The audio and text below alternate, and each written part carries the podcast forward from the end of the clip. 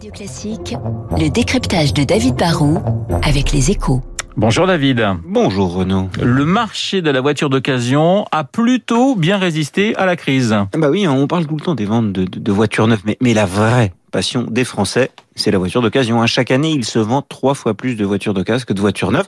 Dans une année normale, c'est autour de 6 millions de secondes mains et autour de 2 millions de nouveaux modèles. Et en 2020, bah, en raison de la, la crise, l'écart s'est même resserré puisque le marché du neuf s'est effondré de 25%, boum, alors que le marché de l'occasion, lui, bah, reculait simplement de même pas 5%. David, est-ce que ce marché va continuer à, à se développer? Et Il pourrait être freiné par plusieurs phénomènes. Déjà, la, la multiplication de, de contrôles techniques de plus en plus exigeants pousse beaucoup de vieux modèles vers la et je suis bien placé pour le savoir. Moi, je suis le spécialiste des, des épaves qui passent pas trop le contrôle technique. Ensuite, les normes anti-pollution, la, la chasse au diesel vont aussi peser sur les voitures qui ont plus de 3-4 ans.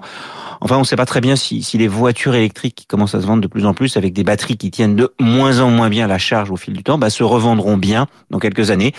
Tout ça, ça pourrait peser négativement, mais globalement, je suis quand même pas trop inquiet pour ce segment de marché.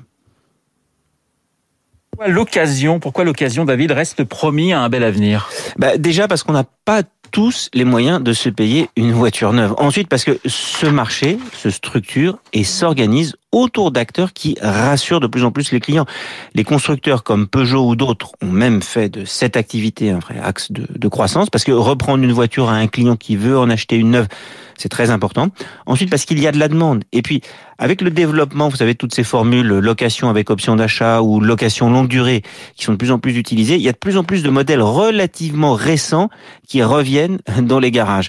Du coup, bah, les garages se sont organisés. Le Bon Coin propose déjà plus de 800 000 modèles et souvent, bah, ce sont des garages qui vendent via ce site. Et aujourd'hui, Cdiscount, hein, un concurrent, se lance aussi sur ce marché de l'occasion avec Arval, une, filiale de BNP Paribas. Et les startups peuvent aussi jouer un rôle d'intermédiaire en vérifiant la qualité, en livrant, en offrant des garanties. La Société Générale, un autre acteur important, vient de racheter une startup qui s'appelle Rizoka, qui est sur ce segment. Et comme l'offre va monter en gamme, et ben le pari que je fais, c'est que cela va attirer de nouveaux clients.